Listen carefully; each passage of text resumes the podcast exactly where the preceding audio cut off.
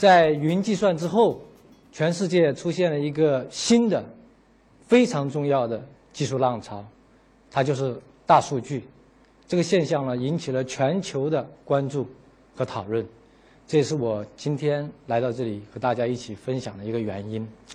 大数据呢，是指我们人类社会发展到今天，我们累积了难以想象的、前所未有的数据，而且我们人类呢，分析数据、使用数据的能力前所未有的增强了，能够从数据当中发现新的知识、新的价值，挖掘出新的利润。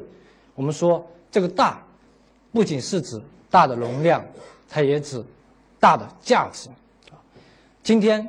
数据已经无所不在了，你们的、我们的衣食住行、我们的喜怒哀乐、吃喝玩乐，都以数据的形式存在。通过数据，啊，我们通过软件、通过网络，用数据来记录这个世界，再通过数据，我们去研究数据，重新去发现这个世界啊。数据已经成为我们这个时代一个新的支点，而且越来越多的人认为。大数据呢，是我们世界、全世界下一个创新和发展的一个人前沿，还有人呢把这个比喻为下一个社会发展阶段的石油和金矿啊。好，这是一个转型的时代，一个大时代啊。任何一个时代的转型都是一种机遇啊，你把机遇抓住了，就可能会成为一个竞争的优势，无论是企业还是一个国家啊。如果失去了，就会成为一个新的落后的理由。啊我们要承认的是，中国这个国家呢，是一个数据文化比较匮乏、数据质量比较低、数据的公信力不高的这样的国家，啊，这不是我的一个人的看法，对吧？很早的时候，胡适有一篇文章叫《差不多先生》啊，他说我们中国人啊，我们是个差不多先生，我们不追求精确啊，习惯于差不多，模棱两可。还有啊，外国人形容我们呢更为直接，说中国人是一个漠视精确。思维含混的这样一个民族！前几天呢，我在清华大学参加个研讨会，有位教授他就提到，他说数据的匮乏、数据的质量低，已经成为了中国学术发展的一个瓶颈啊！我们有好的文章，当我们提交到世界上之后，别人不相信我们的数据啊！这就好像有一个好的厨师做出做出了很精美的糕点、很可口的糕点，但是却被别人质疑你用的材料不好啊！这是件非常。可悲的事情，对吧？你连参赛的资格都失去了！所以说，大数据对我们这个国家来说，与其说是一个机机遇，还不如说是个挑战啊！我们这个民族就很可能在这个数据的全球的数据竞争当中呢，再次落后，对吧？再次落败。也正是基于这种焦虑感，还有一种责任感，我在海外呢就写了《大数据》这本书。我来到这里的另外一个原因呢，是因为我很喜欢这个活动的主题啊，人文科技白日梦，人文和科技有没有关系呢？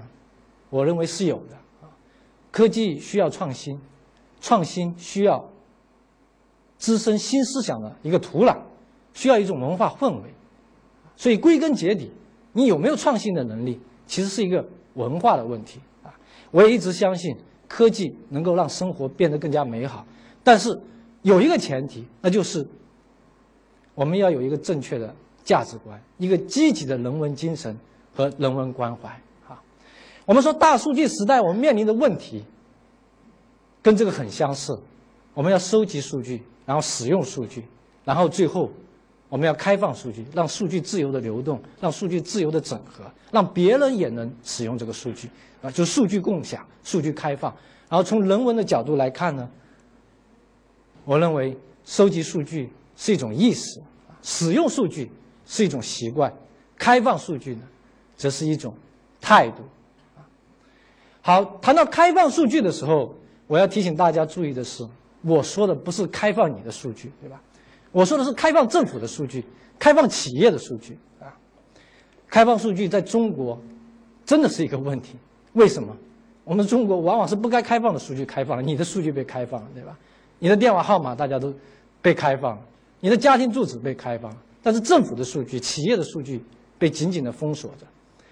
所以我们今天在这个讨论的是开放政府的数据，开放企业的数据。好，我们讲到开放的时候，我们首先要知道，开放不等于公开，公开跟开放是两个概念，对吧？你今天去超市啊，你去金客隆，你看到这支翻页笔，对吧？十块钱，这个数据是公开的，对吧？但不，它不是开放的。我们说什么叫开放呢？当金客隆把它所有的产品的价格以电子的格式放到了互联网上，第三方可以自由使用的时候，那才是开放的。我们可以继续设想。是吧当所有的超市都把所有的价格以电子格式放到互联网上，会出现什么情况呢？如果你今天去购物，是吧？你用智能智能手机的话，很快就能扫描一个产品，你能发现这个东西在金客隆卖多少钱了，在沃尔玛卖多少钱，在家乐福卖多少钱，啊，它让你的购物决策变得更加科学，更加符合你的需要，所以说，这才是开放。我们说公开是信息层面的。是一条一条的，开放是数据层面的，是一片一片的，而且以电子格式推到网上。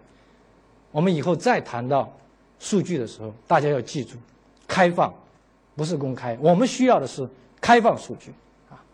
然后第二，开放也不完全等同于免费。我们说政府的数据，它应该免费，它用的是我们纳税人的钱，收集的是我们纳税人的数据，它应该免费提供给我们使用。但是企业。数据对他来说是一个资产，啊，它可以免费，它可以提供出来让大家使用，但是以收费的形式促进这数据的在这个社会的自由流动，啊，然后我们说开放也是有层次的，它可以对个人开放，对组织开放，也可以对全社会来开放，啊，我们举几个例子，我们回到刚才你在金客隆购物的例子，你消费了很多，他留下了很多消费记录，他在挖掘你的消费记录。寻找你的购物偏好，但是我们要问金客隆有没有一个义务向我们开放数据呢？把我的消费记录通过一个窗口，让我来看看呢，让我下载呢，对吧？我们用信用卡天天刷卡，信用卡公司有没有义务给我们提供一个窗口，让我们下载自己的消费记录呢？这些记录是有价值的，是可以分析的，因为很多国家已经出现了这种分析的软件啊。例如，你的消费记录分析你的消费记录，它可以给你提出更科学的。消费建议告诉你在哪里买到更好的东西、更便宜的东西、更实用的东西。它可以从你的消费记录中看到你的生活健不健康。你上个月也许买多了很多高能量的东西，对吧？卡路里过高的东西，对吧？它可以给你提出很多建议，这些数据会产生价值。再例如，我们每个人都在发微博，对吧？用新浪微博，用腾讯微博，我们发的这些微博。我们想不想保存呢？新浪是不是应该给我们开个窗口，让我们自由的下载呢？对不对？他应不应该这么做？这是我们的权利，对不对？已经有人提出来，这是数据权，对吧？啊，这也是你还有个新的名词叫数据遗产，对不对？这是你生活的一部分。你发了那么多微博，对吧？他应该提供一个窗口，让你来下载。我们说数据开放绝对不是一个局部的现象。现在全世界有三十多个国家在开放数据。大家也千万不要认为数据开放是发达国家的事情。大家可以看到，非洲的很多国家，包括肯尼亚，也在开放数据。啊，就是说，我们有很多很多的数据需要去开放。当然，全面的开放数据、系统性的开放数据是需要一个顶层设计的，也就是说，需要这个制度保障。啊，但是我们要知道，任何一个运动的开始，啊，一定是由下至上的。由点至面这样产生的，也就是说，数据开放的运动，它是始于民间的，始于社会的，始于我们在座的每一个人的，啊，这也是我在美国、在英国观察到的，都是这样的。我在《大数据》这本书里面曾经讲到过一个例子，一个美国白宫的一个例子啊，美国白宫是总统居住和办公的地方啊，因为它是用纳税人的钱供养的，所以它也叫人民的白房子啊。从这个意义上来说，我们说我们的人民大会堂也有点像，对吧？白宫呢，它是开放的，也就是说，普通的民民众啊可以去那里参观。好，在网上呢也有各种各样的程序，你可以三百六十度呢去浏览白宫的每一个角落，包括奥巴马的这个办公室。白宫也有开放日，也有开放日。这是奥巴马接见一个普通家庭时留下的一个照片，一个黑人的孩子，他很好奇奥巴马的头发是不是跟他的一样。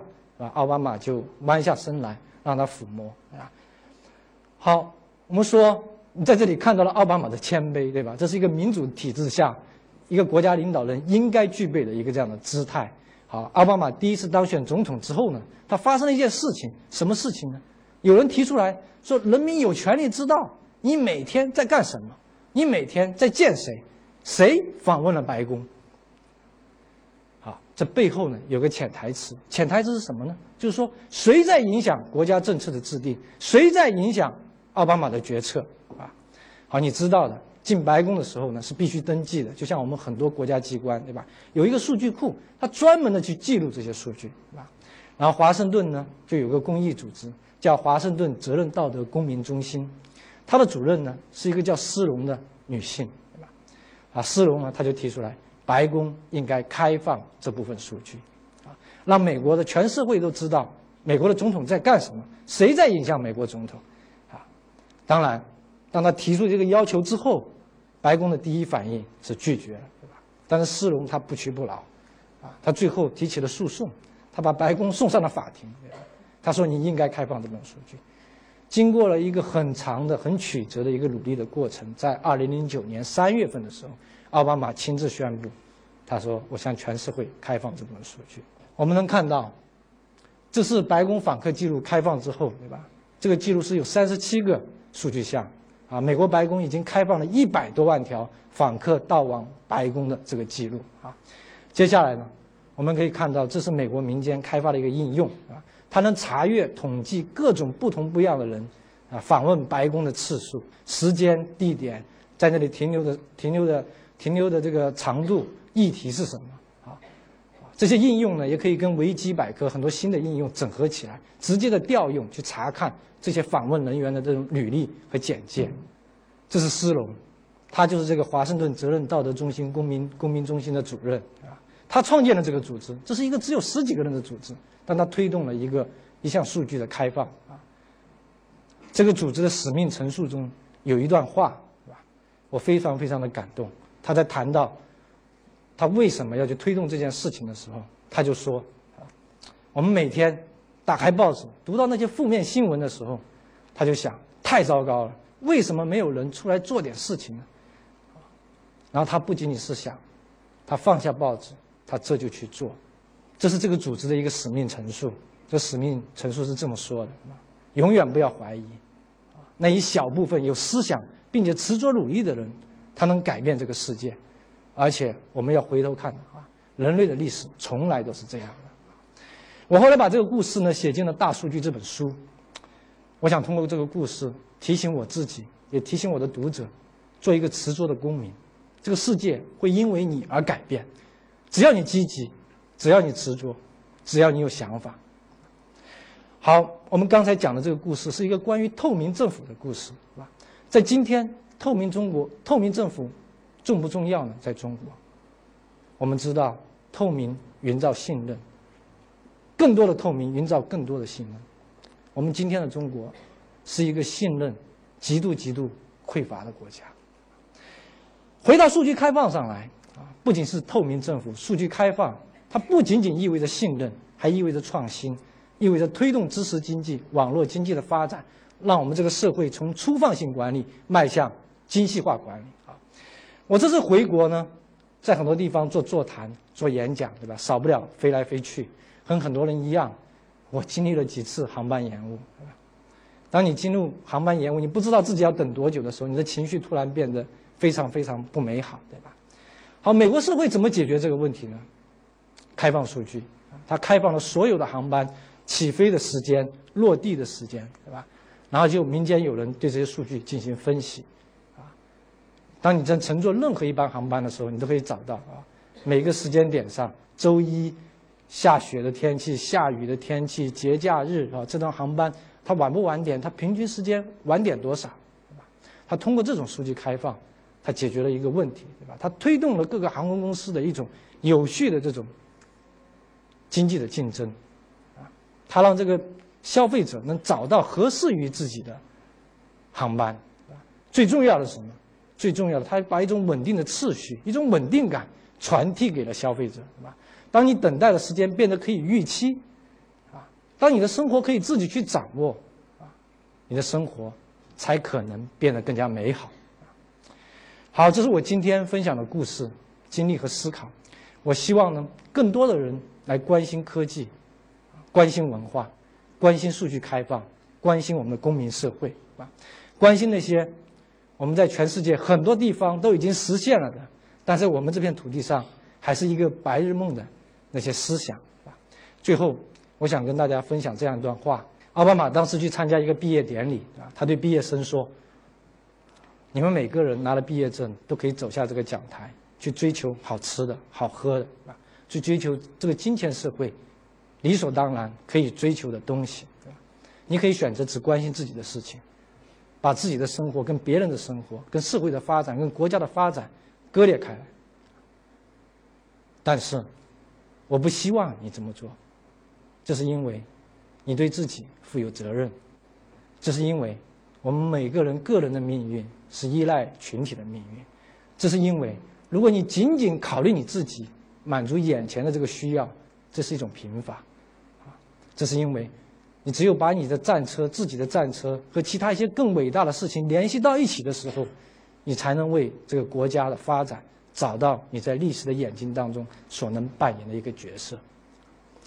这是奥巴马说的，我想说的是，科技和人文是有关系的。如果他们正确的结合，一定会让我们的生活变得更加美好。